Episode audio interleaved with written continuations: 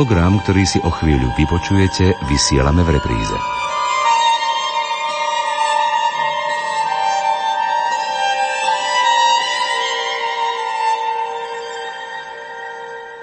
Blažení, ktorí idú cestou života bez poškvrny, čo kráčajú podľa zákona Pánovho.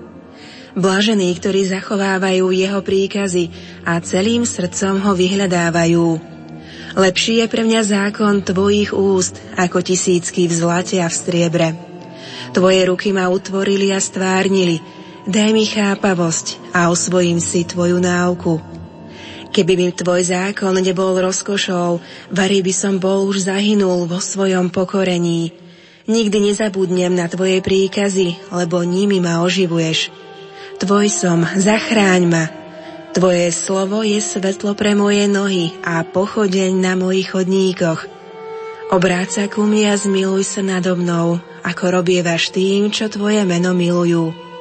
Nech dôjde k tebe moja žiadosť, vysloboď ma, ako si mi prisľúbil.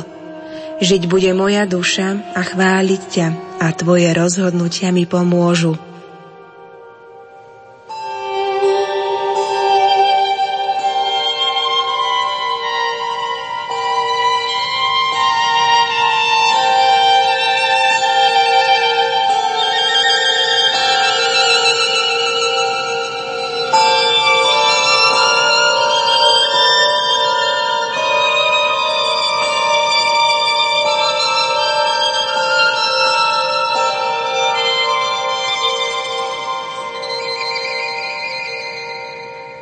Veršami zo stodevätnásteho žalmu, ktoré prednáša kňaz počas pohrebu v byzantskom obrade, začíname reláciu s gréckokatolíckym kňazom a exorcistom Ľuboslavom Petričkom.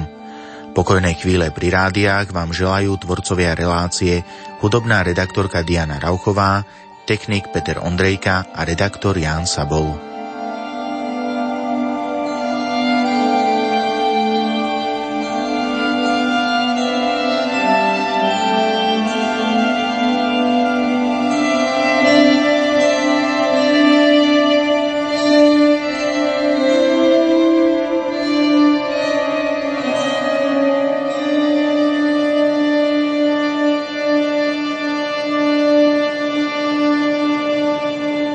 Otec Ľuboslav, teraz pôsobíš ako exorcista Košickej gréckokatolíckej eparchie. Ako si sa dostal k tejto službe cirkvi? Do tejto služby exorcistu ma poveril vladyka Milan Chautur pred šiestimi rokmi dekrétom. Bolo to na jar roku dvetisíc osem a odvtedy vykonávam túto službu s poverením biskupa Milana. Otec Ľuboslav, so službou exorcistu ako terapeuta v duchovných otázkach súvisia aj témy posmrtného života. S ktorými problémami prichádzajú za tebou ľudia? Počas mojej služby tých šiestich rokov väčšinou to boli prípady vyrušovania zosnulými, potom rôzne videnia, či videli zosnulého, či nejak komunikovali, alebo jednoducho v snoch veľakrát, hej. Potom také boli aj depresie, napríklad po stráte blízkeho človeka. Aj toto môže riešiť kňaz exorcista, takže väčšinou takéto boli prípady počas tejto služby.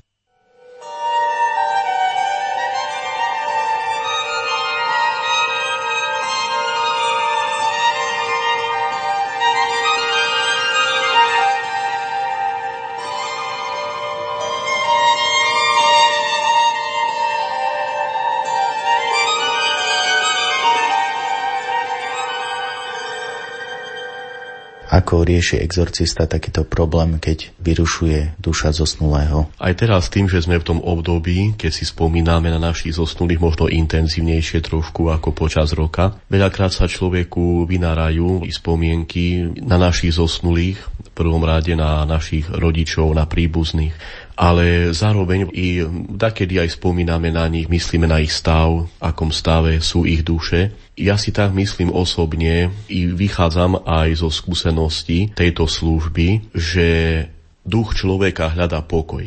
vidíme vlastne, že naše obrady i teraz počas týchto dušičkových sviatkov, počas sviatkov pamiatky zosnulých, že viac sa myslí na pokoj. Aj liturgické texty, jednak potom aj modlitby za zosnulých sú viac orientované na ten pokoj duše zosnulého. A vyrušovanie, keď už prídu napríklad nejaká rodina s nejakým problémom, hej, že počujú alebo vidia zosnulého alebo nejaké vyrušovania, stále sa väčšinou skúma, že na základe čoho alebo akým spôsobom prichádza to vyrušovanie. Väčšinou sa berie vážnejšie, keď už viacerí členovia rodiny vidia alebo cítia tú prítomnosť duše zosnulého.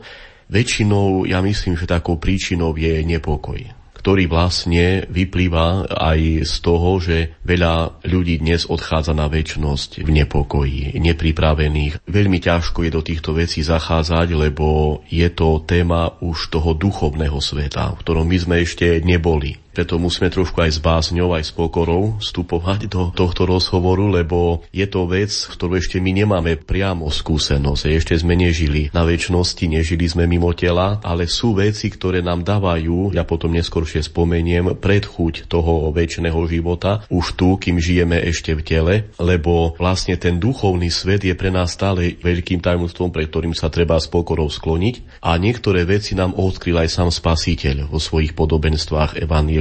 Ukázal, že Bohu ide v prvom rade o spásu duše, ale aj o spásu tela nášho. Hej, čiže tieto veci súvisia. I nepokoj nás pozostalých sa môže tiež prenášať na príbuzného zosnulého.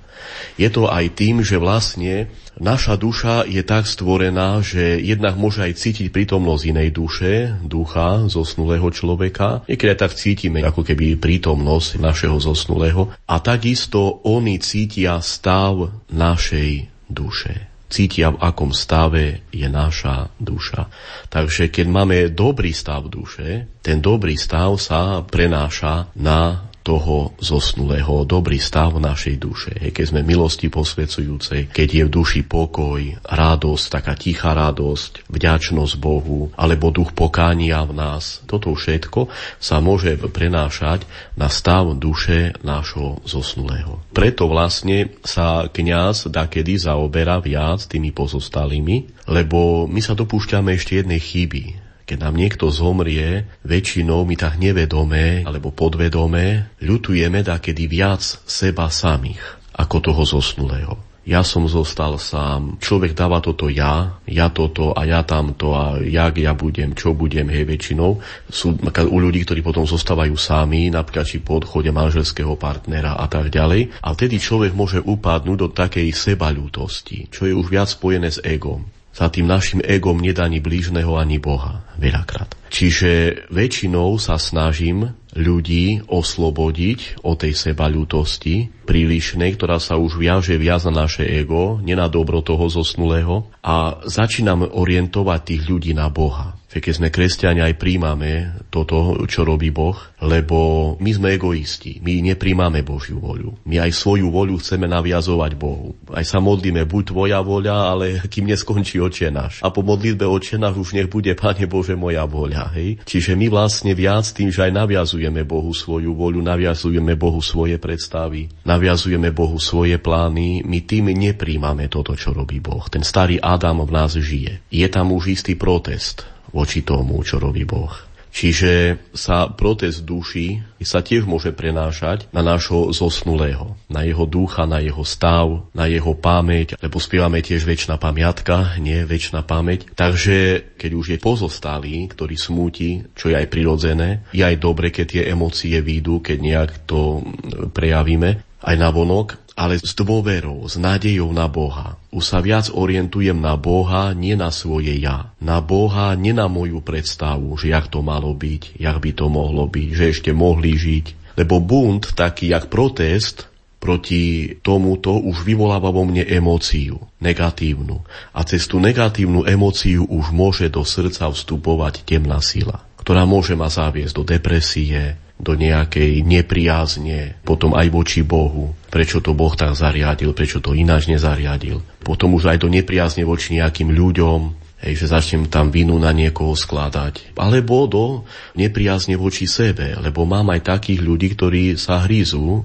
No keby som bol skôr zavolal lekárov či zachránku, ešte toto by sa mohlo tamto, hej, také špekulácie. Vo vnútri keby skôr, keby toto, keby tamto, keby sme toto, hej, toto naše keby, keby tak, keby inak, hej, alebo čo by bolo, ak by.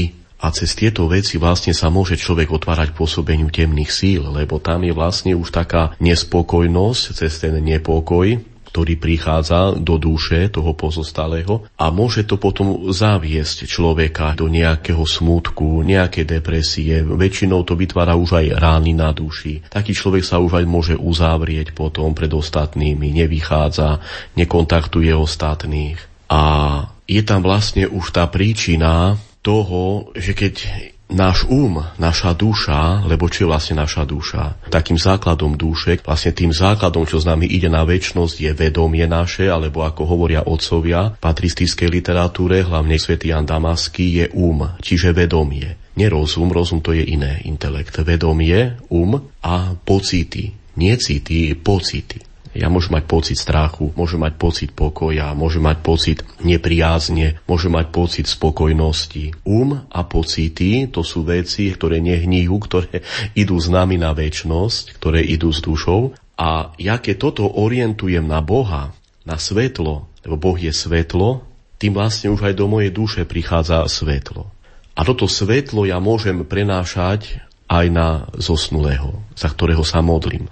Viac na Boha sa orientovať, nie na situáciu, lebo situácia nám zabera dušu. My cez situáciu strácame dušu. Aj pán Ježiš hovorí, čo z toho, že človek získa celý svet a duši svojej by uškodil. Za čo človek vymení svoju dušu? Tým, že ja sa orientujem na situáciu, ja tým zaberám pokoj duše, strácam dušu pre večnosť.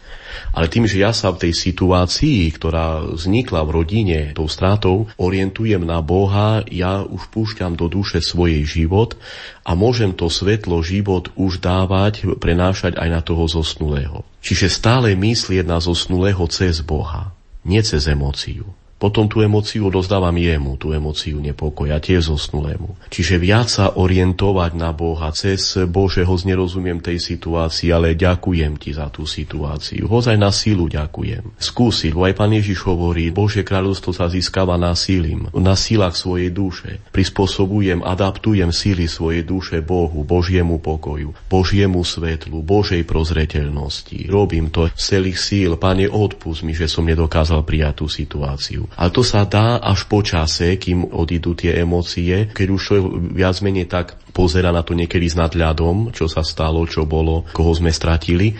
Viac tam orientovať, až vtedy sa to dá, hej, keď odíde to také napätie alebo také rozpálenie tou situáciou.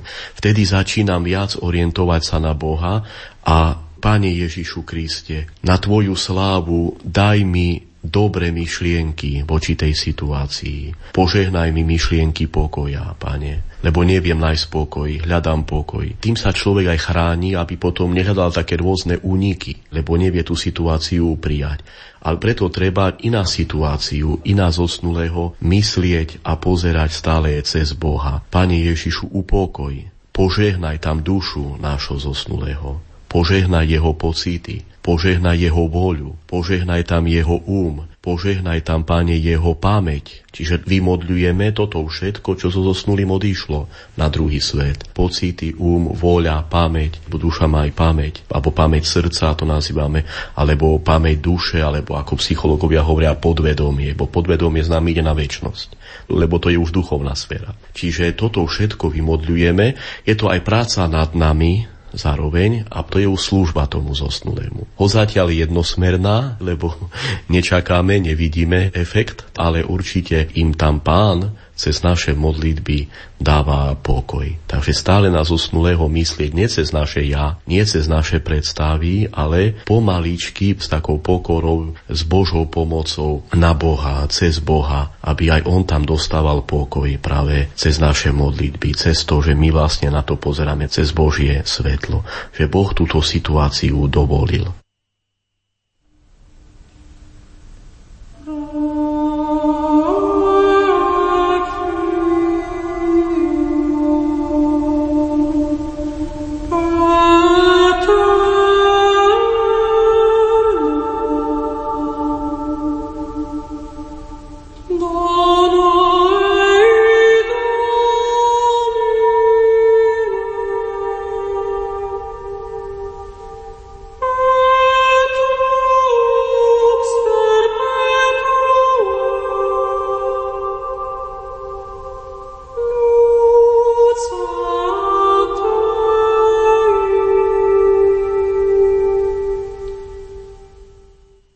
poslucháči, práve počúvate reláciu, počas ktorej si spomíname na našich zosnulých spoločne s grécko-katolickým kňazom a exorcistom, otcom Ľuboslavom Petričkom. V predchádzajúcom vstupe sme rozprávali o takej pamäti, o podvedomí duše. Čo si máme pod týmto predstaviť? Ja by som sa trošku dotkol toho termínu pamäť duše. Lebo myslím, že my máme už tu na zemi, počas pozemského života máme veľký problém s pamäťou.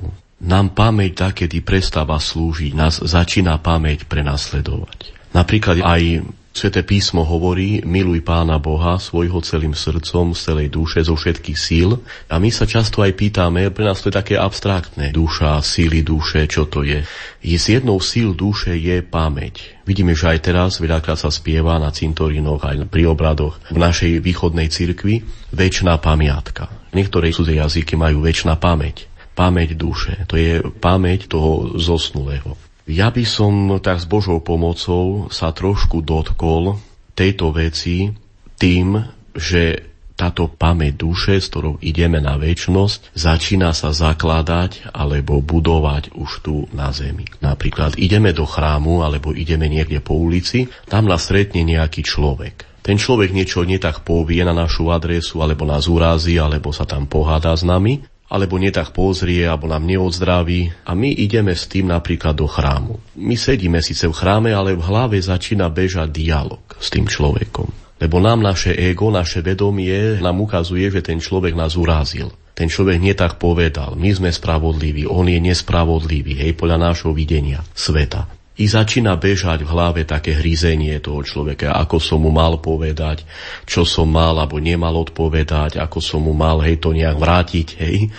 No, ideme domov, príde druhý deň, my si na druhý deň všímame, keď sa zobudíme, že znovu začína ten dialog prebiehať. I vidíme, že ten dialog už nejde z našej mysle, ale on sa dvíha už zo srdca. Už sa zapísal do pamäte srdca. Zás znovu ten dialog ide. Negatívny dialog, od ktorého je nám zlé, od ktorého sa zle cítime, nič sa nám nechce, zobralo to už nám radosť, zabralo to od nás náladu, dobré pocity to už zabilo v nás. A nebezpečné je to, že keď to nevymodlíme, ten dialog, tento stav tej našej pamäte, vidíme, že už tá urazenosť vychádza z pamäte skôr, lebo situácie už niet. Situácia už prešla. Možno aj toho človeka už nie. Lebo veľakrát nás niekto urazil pred tridsiatimi rokmi a nám to príde. A uvidíme, že sa to zdvíha odkiaľ si z pamäte. A my, keď to nevymodlíme zo seba, toto s nami pôjde na večnosť.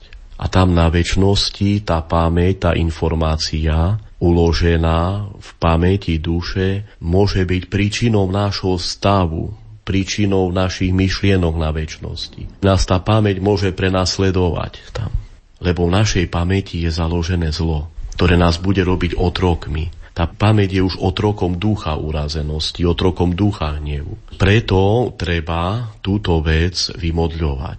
Ako sa to robí? Tým, že ja začínam, keď sa cítim, že sa vo mne dvíha zlo v podvedomí duša alebo pamäti srdca, začínam na to zlo odpovedať hneď dobrom, aby sa do pamäte zakladalo dobro. Buď začínam toho človeka požehnávať, čo ma urázil pred tridsiatimi rokmi, dajme tomu. Začínam mu želať dobro, začínam, Pane, odpusť mu, požehnaj tú osobu, kým necítim, že to zlo pustilo. Požehnaj tú osobu, Pane, na Tvoju slávu, Pane Ježišu, daj mi dobré myšlienky voči tej osobe. Na Tvoju slávu, Pane Ježišu Kriste, daj mi myšlienky dobroty voči tej situácii, voči tej osobe. Keď to opakujeme častejšie, cítime, že do duše začína prichádzať iný duch, iná atmosféra, dobro. Už tým dobrým dialogom, alebo začneme sa obracať k Božej Matke, cez modlitbu akatístu, alebo ruženca, alebo cez Ježišovu modlitbu, Pane Ježišu Kriste, zmiluj sa. Už cez dialog s Bohom, alebo s Pannou Máriou prichádza do duše dobro, teplo, prichádza tam už dobrý pocit, prichádza tam už taká tichá radosť. Už začína tá naša pamäť byť už nie zlou pamäťou, ale dobrou pamäťou. Čiže zlopamiať, taký výraz po staroslovenský je, hej, otcovia na to veľmi upozorňujú, Bazil Veľký napríklad, že je to veľmi nebezpečné pre spásu našej duše, lebo to zlo, ono potom môže byť príčinou môjho stavu tam na večnosti. A ešte preto vlastne, lebo aj Evanjelium hovorí, Lukáš dva devätnásť, myslím, a Mária si ukladala tieto slova vo svojom srdci. Čiže Božia Matka si ukladala evanjeliové slova vo svojom srdci. Dobro. Ona pamätala stále na dobro, na slova Ježiša Krista. My viac pamätáme na zlo. A to je preto nebezpečné pre našu večnú pamäť. Lebo tá pamäť nás bolí, nás pamäť bolí. Preto utiekáme k fľaške alebo nejakému inému úniku či úletu. Ale tá pamäť nás môže bolieť aj na večnosti, lebo na večnosti už neulejú. Ani tabletku nevezmem na spánie, aby som zabudol. Ale práve, že to dobro, ktoré ja zakladám tým dialogom s Bohom, dialogom s Pánom Ježišom, s Pánom Máriou, to dobro už môže byť môjim pokladom pre nebo. Mojím pokladom pre večný život. Ja môžem potom z toho dobra na večnosti žiť, lebo tu na svete žijeme cez vonkajšie podnety. Ale na večnosti budeme žiť cez podnety, ktoré budú vychádzať z našej pamäte. Tak buď nás tá pamäť bude mučiť, alebo nás tá pamäť bude tešiť, radovať. Preto Pán Ježiš hovorí, zhromažďujte si poklady v nebi, kde moľ hrdza ich e, nežeru, nerozkladajú. Čiže nebo to je stav našej duše, to je pamäť duše.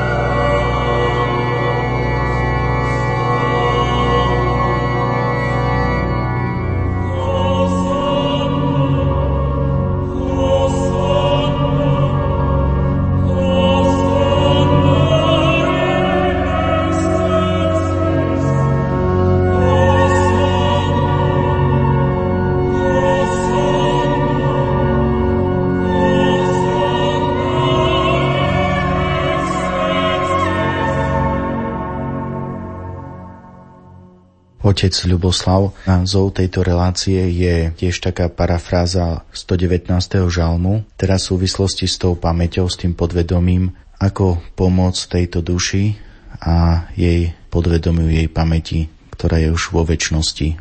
Naša večnosť začína už tu na zemi. Večný život my už začíname žiť tu. Žiť bude moja duša chváliť, a čiže žiť bude moje vedomie. Žiť budú moje pocity, moja pamäť. Lenže do tej chvály treba privykať dušu už tu, na zemi. Tu začína vlastne. Aj teraz v poslednom čase sa zamýšľam nad evanjeliom o tých gederských posadnutých, kde Pán Ježiš vlastne, keď vychádza z loďky, keď sa preplavili na druhý breh, je to pekne aj ukázané v tom filme Ježiš, a tam ho čaká ten posadnutý, Pán Ježiš prichádza, hej, a exorcizuje, i ten démon kričí človeka, toho posadnutého, že prišiel si nás mučiť. A to na viacerých miestach evanjelisti spomínajú. Toto je u Lukáša, myslím, v ôsmej kapitole. I Pán Ježiš vyháňa do toho stáda tých démonov. Je tu jedna vec ešte, na ktorú my zabudáme. Nás pokoj mučí. Lebo tak sa človek pýta, čo mohlo mučiť zlého ducha. Prečo kričal, že ho Kristus mučí? V Ježišovi je hlboký pokoj. V Ježišovi Kristovi je hlboká radosť. Hlboko, hej, duch milosrdenstva, duch, duch bláženstiev tam je, blahoslavenstiev. My si všimáme, že nás ešte pokoj mučí, nám je ešte ťažko byť s Bohom. Nikto nepovie, nie, kňazovi, že oče, predĺžte liturgiu ešte o hodinu. Abo omšu, oče, ešte priložte tam aspoň hodinu, dva, lebo nám je dobro v chráme, nám je v chráme dobre. Nás prítomnosť Boha ešte múči, nám je ešte ťažko byť s Bohom. Keď ideme z chrámu, čo hneď, hneď mobily zapíname, hneď toto, kto nám písal, kto tam hneď, alebo človek hneď vyhľadáva toho ducha vzťahov, lebo naša duša a náš organizmus od malička privýkol do ducha nepokoja, do duchov nepokoja. Podľa patristickej literatúry svet je väčší nepokoj. A tým pádom, že my, naše telo, naša duša privykli do tých duchov nepokoja. Nás pokoj ešte mučí, nám je ešte ťažko byť pri Bohu, nám je pokoj smutný. Čo cítime, keď sa nám pokazí televízor? Skúste zobrať mladému človeku počítač alebo notebook. Čo bude cítiť? Múky. Keď sa nám pokazí televízor večer počas nejakého filmu alebo vypneme televízor, čo prichádza? Pokoj. Nás ten pokoj začína mučiť. Čiže nám môže byť to Božie kráľovstvo ešte smutné, ťažký, pre nás pokoj je ešte ťažký. My neadaptujeme dušu do pokoja. My nehľadáme pokoj. My hľadáme, s kým sa pohádať, vyvolať konflikt nejaký. Vidíte to často na pracoviskách, v školách, v rodinách. Keď už doma je sám alebo sama a nemá sa s kým pohádať, tak už vyjde na ulicu, si nájde nejakého nepriateľa alebo dáte v kolektíve, hej, ale a už sa s niekým pohádať. Čiže my cítime potrebu nepokoja, my cítime potrebu hriechu, potrebu posúdiť, potrebu ohovoriť. Tak kedy cítim aj potrebu byť urazený. A práve tá potreba i ten nepokoj, do ktorého my sme zvyknutí, lebo pre nás je život nepokoj. V chráme je povinnosť, a mimo chrám je život. Oče, skončte liturgiu, lebo aj žiť treba. Tak čo je pre nás život? Boh či nepokoj? Pre nás nepokoj sa stal istou potrebou, istým spôsobom života, spôsobom myslenia nášho, spôsobom našich úsudkov. My nehľadáme pokoj. Čo sa stane s človekom, ktorý bol napríklad dlho zatvorený v nejakej bani, nevychádzal z bane a teraz zrazu toho človeka dáte vonku na slnko? Čo bude cítiť? Jeho oči budú cítiť múky. Preto aj keď prichádzal Kristus ako svetlo, ako slnko, démoni, ktorí sú temnotou, oni cítili múku. Ich to svetlo začalo múčiť. Aj ráno, keď stávame a ešte je vonku tma, zapneme svetlo, oči sa múčia. Toto môže byť aj na večnosti, viete. A to nazývajú otcovia cirkvi, otcovia duchovnej literatúry, večná neschopnosť byť s Bohom. Tým, že ja do toho nepokoja pribýkam celý život, ma môže urobiť večne neschopným byť s Bohom. Preto treba už tu viac hľadať pokoj. Na tomto svete vážiť si pokoj iného človeka viac ako svoju pravdu. Vážim si pokoj manželky viac ako svoju pravdu. Vážim si aj pokoj v sebe viac, jak moje pravdy, či moje nejaké logické uzávery, či moje neviem aké tam úsudky, či posudzovania iných. Adaptovať postupne svoje srdce, svoju dušu do pokoja cez Božie slovo, cez modlitbu hľadať pokoj. Lebo naša logika nehľadá pokoj. My nerozmýšľame pre pokoj, my nevedieme dialog v srdci s pokojom. Blažený muž, ktorý zaspieva nejde na radu bezbožných, hovorí prvý žalm. Tá rada prebieha v nás, my viac komunikujeme s vonkajšími vecami, nekomunikujeme s vnútorným pokojom. Prečo nekomunikujeme v srdci s duchom lásky, s duchom milosrdenstva, so svätým duchom, ktorý je v nás po krste? Čiže vlastne my cez logický dialog so svetom rozpaľujeme svoje telo. A telo rozpaľuje našu dušu, naše pocity do nepokoja. Lenže ten nepokoj sa stal žiaľ pre nás potrebou. A toto môže byť nebezpečné, že môže byť tou potrebou aj na večnosti potom. Preto sa spieva: Pane, upokoj dušu svojho služobníka. A vidíme, že tie modlitby pohrebu, či tie naše modlitby liturgické, ktoré sú za zosnulých, či na pohrebe, či modlitba za zosnulých, sú vlastne viac orientované aj na náš pokoj, na pokoj našej duše, na očisťovanie našej duše, nášho uma. Lebo my sme viac zvykli žiť rozumom, my nežijeme umom, my žijeme rozumom viac. Potom sme naučení, vychovaní. Čiže viac žiť umom, lebo um je poviazaný so srdcom a rozum je viac poviazaný so svetom.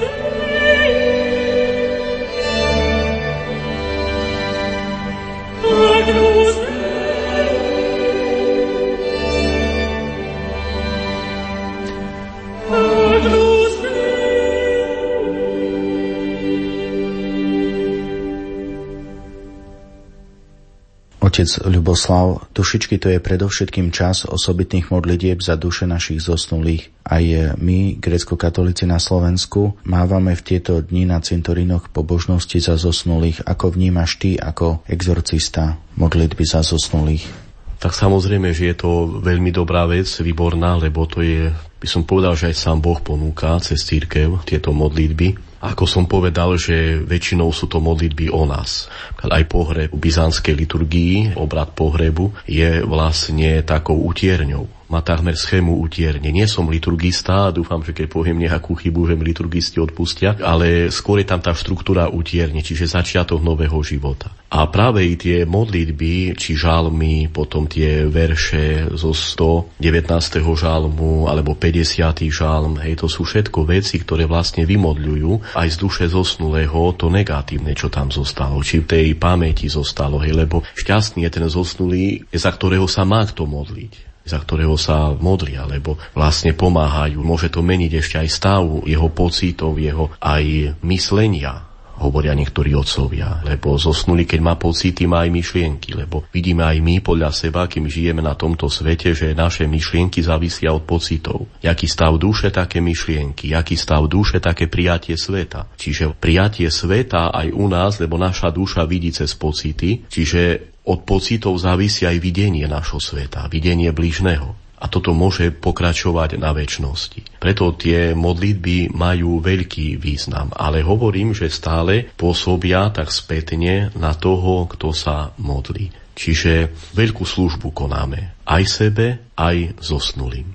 Slúžiť sebe, svojej duši, najprv sa musíme naučiť slúžiť, potom sa naučím slúžiť aj duši toho zosnulého. Ale keď ja svojej duši neslúžim, ako potom môžem slúžiť duši zosnulého? Veľakrát sa nám stáva napríklad, aj sú také roky, niekedy ľudia nanosia na cintoriny rôzne kvety, ikebany, rôzne ozdoby na všetkých svätých, nie, cintorín tak žiari tým všetkým tými ozdobami. A príde jednej noci dajaký vietor, príde dajaký mráz, a to všetko spáli. Alebo vietor sa dvihne, potom samé sklinčiny sú tam, hebo tie vázy sa porozbijajú. A raz sa ma takto si opýtal, že prečo to vlastne Pán Boh dovolí, keď toľko sme do toho investovali, toľko sme tam kúpili. Ťažko dať na to ako jednoznačnú odpoveď, že prečo to Pán dovoľuje. Ale ja si pomôžem Božím slovom, ktoré vlastne aj čítame, dakedy na pohreboch. Ján piata hlava, dvadsiaty štvrtý až tridsiaty verš. Veru, veru, hovorím vám, kto počúva moje slovo a verí tomu, ktorý ma poslal, má večný život a nepôjde na súd.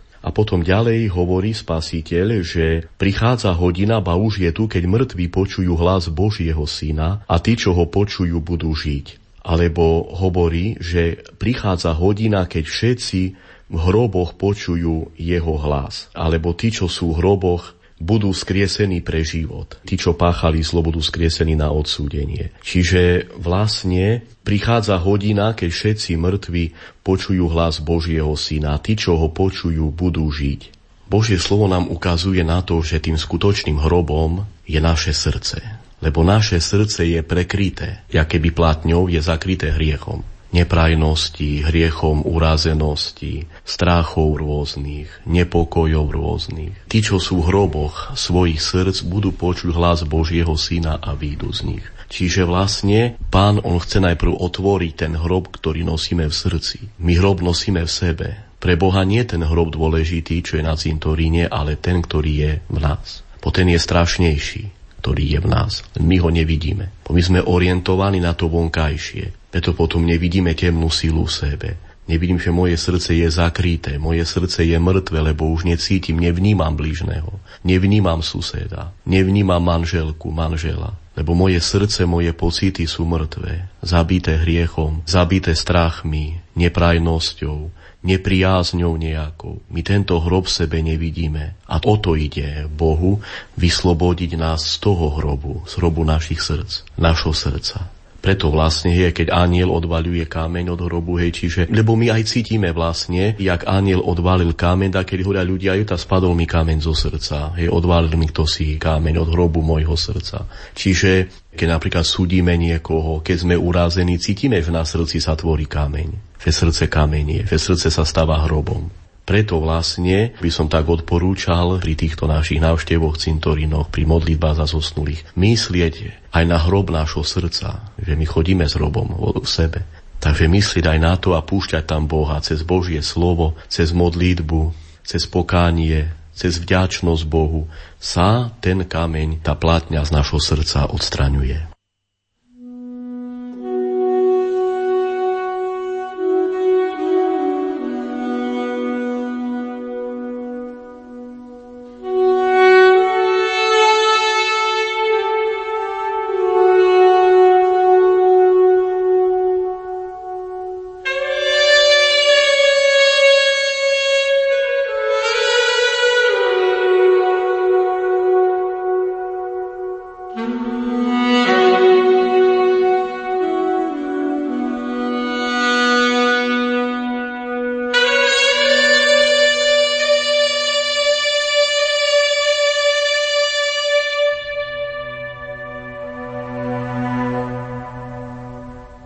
Otec Ľuboslav, rozprávame sa teraz počas spomienky na všetkých verných zosnulých o našich dušach zosnulých a v poslednom čase sa stále viac spomína tzv. Modlitba prepustenia zosnulých, jeho odovzdania sa do Božích rúk. V nej modliaci sa prosí o zmierenie so zosnulým, o tzv. Pretrhnutie negatívnych podspomienok a pocitov hnevu alebo strachu. Jej autorom je tiež exorcista Elias Vella. Akého problému sa dotýkajú tieto modlitby? Veľakrát pýtajú kňazi túto modlitbu, lebo aj podľa odporúčania exorcistu otca Eliasa Vellu sa ju môže modliť každý kňaz. Je aj na internete tá modlitba dostupná. Napríklad sa používa, keď niekto je veľmi naviazaný alebo veľmi často chodí na cintorín. Napríklad už vtedy môžeme túto modlitbu konať. Potom pri vyrušovaní rôznych, či napríklad sa ako často sníva so zosnulým, vtedy môžeme túto modlitbu. Cítime ešte nejaký nepokoj alebo nejaké nepokoj sny, či nejaké javy sa dejú. Môžeme túto modlitbu čítať aj tak. Napríklad aj kňaz môže čítať s pozostalým túto modlitbu alebo v mene pozostalého. Je to veľká pravda v tej modlitbe, lebo keď tú modlitbu prechádzame, vidíme, že osemdesiat percent je to o nás viac, orientovaná na nás. Ja by som trošku, keď dovolíš, rozobral túto modlitbu. Začína takto: Môj Pane Ježišu, človek, ktorého mi v tejto chvíli kladieš pred zrak, je už s tebou.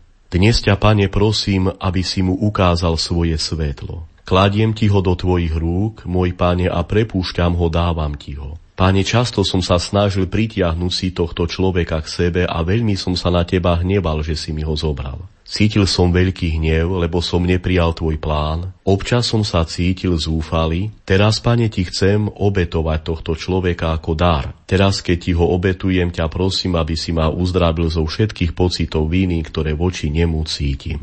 Človek, ktorého mi v tejto chvíli kládieš pred zrak, je už s tebou. Čiže vlastne vidíme, že prosíme tu Pána, aby mu ukázal svoje svetlo. Odovzdávame ho do rúk. Pane, často som sa snažil pritiahnuť si toho človeka k sebe. My vlastne robíme tiež takú chybu, že my si želáme ľudí pre seba. Evaníliu nie je napísané želaj si blížneho, ale miluj blížneho. My viac ideme za tým emocionálnym, tým pocitom, my viac tú emocionálnu príjemnosť milujeme od človeka.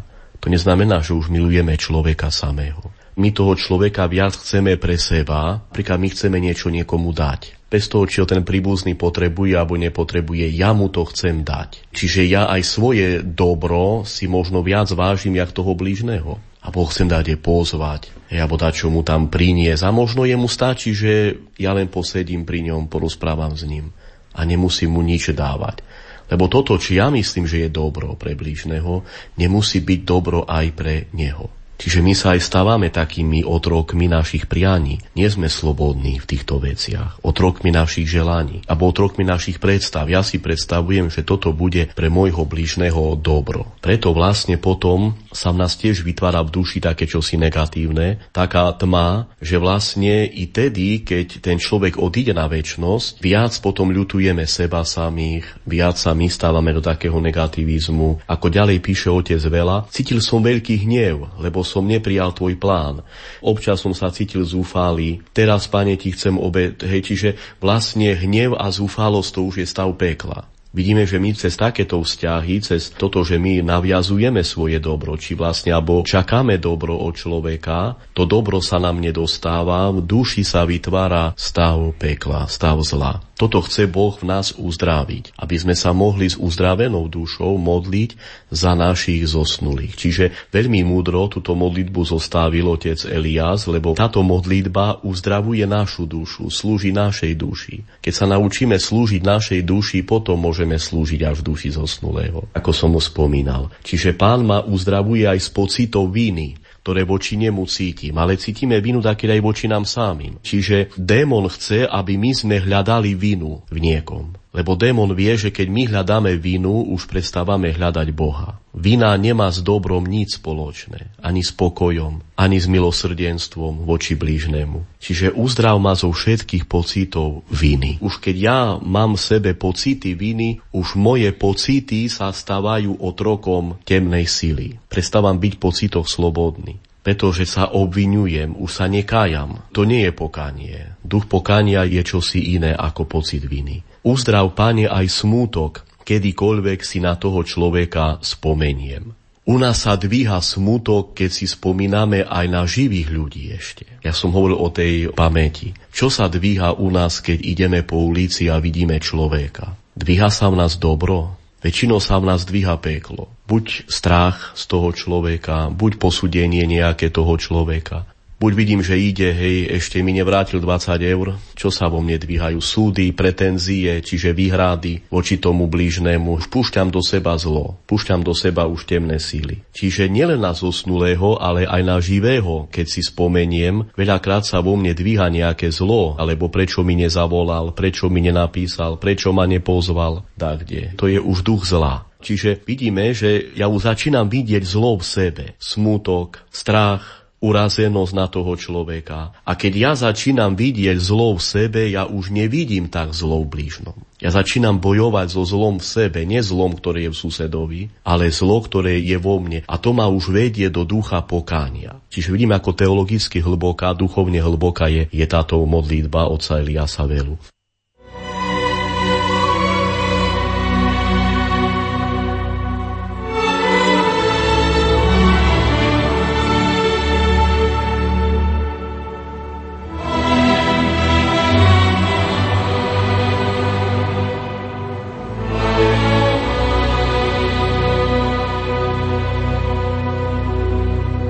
A teraz, Pane, prichádzam na miesto tohto človeka pred Teba. Hej, čiže modlíme sa za toho človeka. Ďalej otec Elias Vella píše, v jeho mene ťa chcem poprosiť o odpustenie za všetko, za čo ťa mal odprosiť on, ale to neurobil. Z lásky k tomu človeku ťa prosím, Pane, aby si zliadol na moju lásku k nemu a odpustil mu. Čiže tam už je, že ja želám dobro tomu zosnulému, želám mu lásku, želám mu pokoj, želám mu odpustenie. Toto, čo my veľakrát ani našim blížnym, ktorí sú tu ešte na zemi s nami, neželáme. My želáme, jak mu vrátiť dačo, jak povedať dačo, jak sa pohádať s ním. Neželáme dobro blížnym. A tým, že ja želám dobro, že ja želám odpustenie, aj sám do seba už pribolávam Božieho ducha. Uschádza na mňa Svätý Duch, prichádza do duše Svätý Duch, že ja želám dobro, želám lásku, želám odpustenie aj tomu, kto je na druhom svete, aj tomu, kto je na tomto svete. Daj, nech tohto človeka zahalí Tvoje svetlo. Lebo toto svetlo zahaľuje už nás. A cez mňa zahaľuje aj blížneho, zahaľuje aj zosnulého. Tvoje dokonalé svetlo, píše otec Elias Vella ďalej, citujem, daj, aby mi tento človek od nej spôsoboval iba radosť. Svetý Serafim Sarovský, keď k nemu prišli ľudia, mal také príslovie, že vítaj radosť moja, lebo Kristus vo skrese, Kristus slávne vstal z mŕtvych, radosť moja. Tak oslovoval blížnych Svetý Serafim Sarovský, ruský svetec. Čiže vidíme, že nám veľakrát spomienka na iného človeka nespôsobuje radosť. Iného ducha v nás vyvoláva, ale nie ducha radosti, spomienka na iného človeka. Vidíme, že ja treba ešte prečisťovať našu pamäť. Lebo aj jemu pomáhame na večnosti, že i jemu spomienka na pozemský život, aby vyvolávala radosť. Lebo odišiel aj on, nebohý, naši odišli tiež so istými spomienkami, s pamäťou, s predstavami. Lebo predstava to je už tiež duchovná sila, duchovná energia. Čiže my máme aj predstavy o ľudí. Veľa je v našom duchovnom živote o predstavách. Od rána máme predstavy. Že my sa nekajame z tých predstav. Odpust, Pane, alebo osloboď ma, Pane Ježišu Kriste, od stavu, ktoré vyvolali tieto predstavy vo mne negatívne. Predstavy strachu, predstavy smutku, predstavy urazenosti, alebo predstavy pretenzie po ukrajinsky, alebo po poľsky pretenzia. Čiže ja mám predstavu, čo mi ten človek mal dať a mi toto človek nedal. Čo mi moje deti mali dať a mi to nedali. Tá predstava vo mne vyvoláva aký stav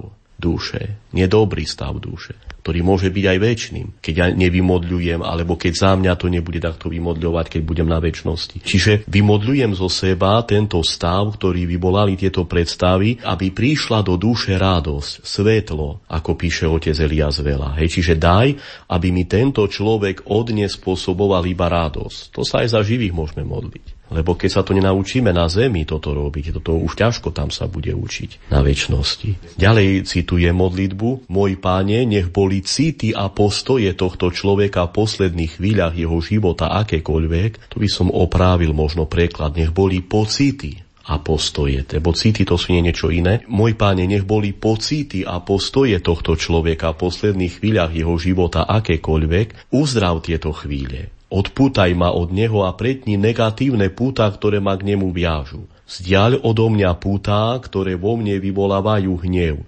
Púta, ktoré vo mne vzbudzujú pocit viny, púta, ktoré mi spôsobujú úzkosť, púta, ktoré ma naplňajú strachom. Čiže stav pekla, hej, lebo čo tam je hnev, úzkosť, strach. Čiže my to nazývame pútami, ale tými pútami vlastne zabíjame vlastnú dušu. Toto vlastne, čo som hovoril, že púta, ktoré u mne vyvolávajú pocit hnevu, púta, ktoré vo mne vyvolávajú pocit viny, púta, ktoré vo mne spôsobujú úzkosť, je to všetko v duši cítime. A Bože chráň, že by to bol večný stav takej duše. Bože chráň.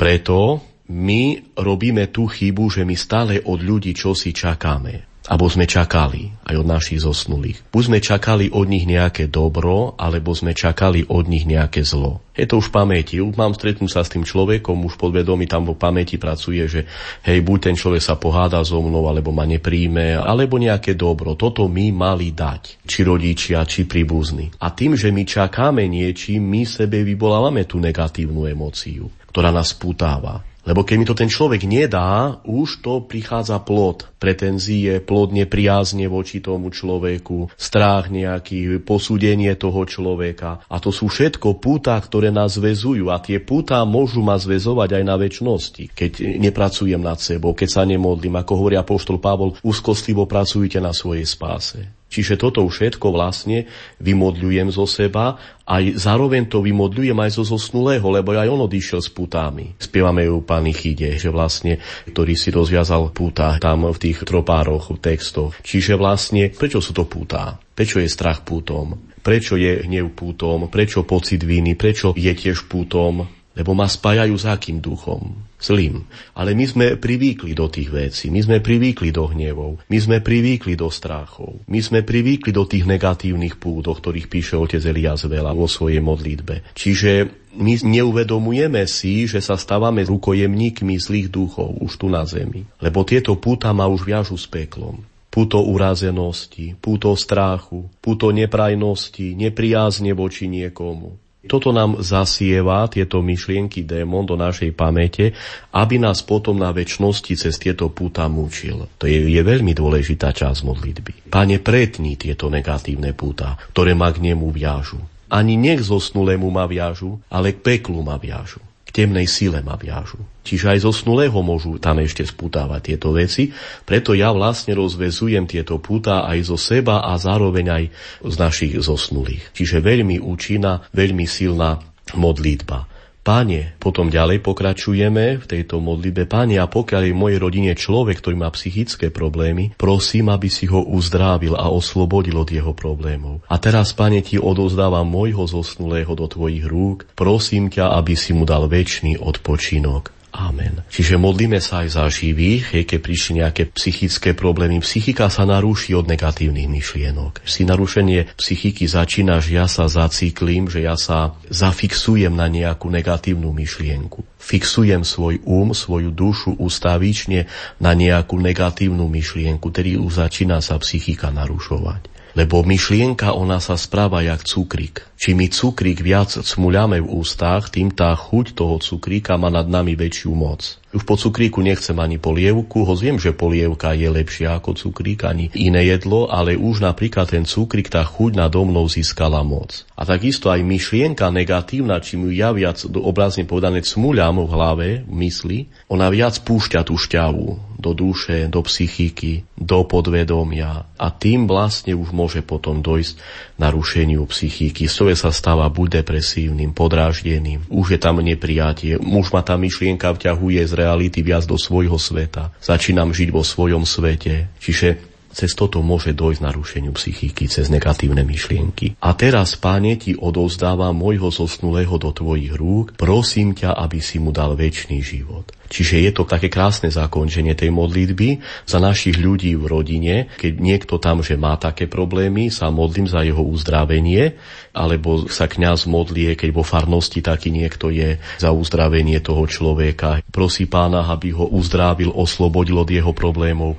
A teraz, Páne, ti odovzdávam môjho zosnulého do tvojich rúk a prosím ťa, aby si mu dal večný odpočinok. Čo je ten večný odpočinok? To aj apoštol Pavol píše v liste Hebrejom v tretej kapitole, keď Boh hovorí o tých, čo tam hundráli na tej púšti, spomína na knihu Exodu, keď vlastne neprijali ten putujúci Izrael Pánovu voľu, hundráli a Pán hovorí, nevojdu do môjho odpočinku. Naša duša už na zemi môže odpočívať v pokoji. Keď je pokoj duše, ja môžem môcť aj pracovať. Počas práce, či za volantom som, hej, moja duša môže byť v pokoji, tým, že ja zaspokojujem dušu dobroprajnosťou, dobrými myšlienkami, modlitbou Pánu Ježišovi, k Páne Márii. Tedy moja duša sa nachádza v odpočinku, ktorý môže byť už večným stavom mojej duše. Ja z toho stavu môžem potom na večnosti žiť. Čiže odpočinok to nie je dačo, ja my si predstavujeme, lebo my by sme chceli aj na druhom svete budovať cintoríny. Veď tam oni len odpočívajú, či ležia niekde. To je večná radosť, večná nádej, pokoj v pocitoch človeka. Žiť viac z duše. My žijeme viac zo sveta, my nežijeme z duše. My nežijeme z pokoja duše. My čakáme pokoj od sveta. My čakáme pokoj zo vzťahov. My čakáme dobro zo vzťahov. My nechceme žiť z dobra duše, z pokoja duše. A potom to dobro duše, ten pokoj duše, on potom, duša potom už zaspokojuje aj telo. Duša potom už živí telo. Nie telo dušu. Je zlé, ak telo živí dušu. Ale duša má oživovať potom i telo. Čiže keď moja duša je už orientovaná na svetlo, na Boha, potom aj svetlé myšlienky prichádzajú. Prichádzajú pokojné myšlienky. Myšlienky lásky začínajú sa objavovať v našom srdci. Čiže toto vlastne je tá modlitba, ktorú predkladá otec Elias Vella. Ja som si tak trošku len dovolil trošku rozobrať, že ako tá modlitba pôsobí na mňa. Ďakujem pekne.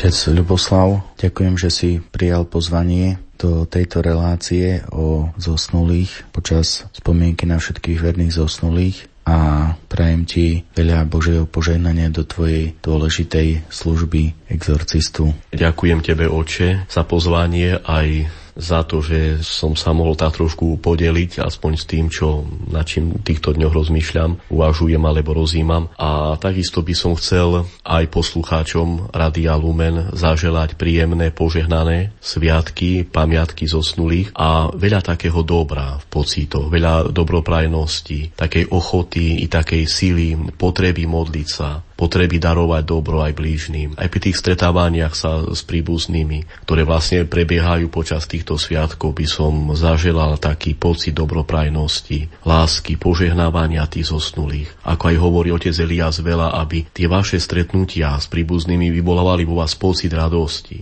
pocit takej lásky, takej dobroprajnosti, dobrej vôle voči blížnemu, čo môže byť už za rukou vášho večného stavu, vašej duše. Sláva Isusu Christu.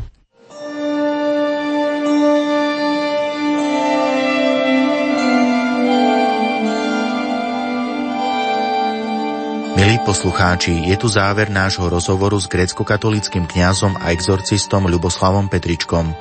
Na relácii Žiť bude moja duša a chváli ťa spolupracovali hudobná redaktorka Diana Rauchová, technik Peter Ondrejka a redaktor Ján Sabol. Ďakujeme vám za pozornosť a želáme pokojné prežitie spomienky na všetkých verných zosnulých. Program, ktorý si o chvíľu vypočujete, vysielame v repríze. Blahosloví duše moja, blahoslovený si, Hospodin, blahosloví duše moja Hospoda, i svjatnutenjaja moja, imja svjato jeho. Blahosloví duše moja zadávaj si vozdajami jeho. Očišaj duša od vsia bezakonia tvoja, i si daj duša od vsia neduhy tvoja. Izbavaj duša od istiny a život,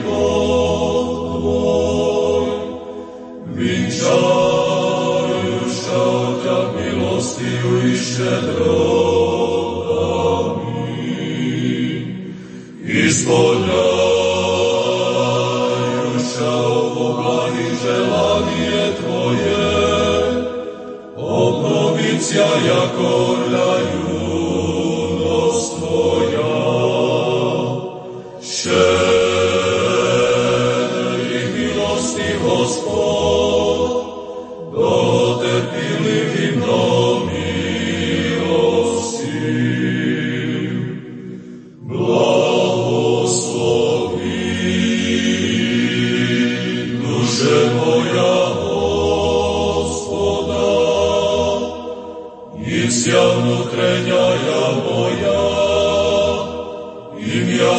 to je, je.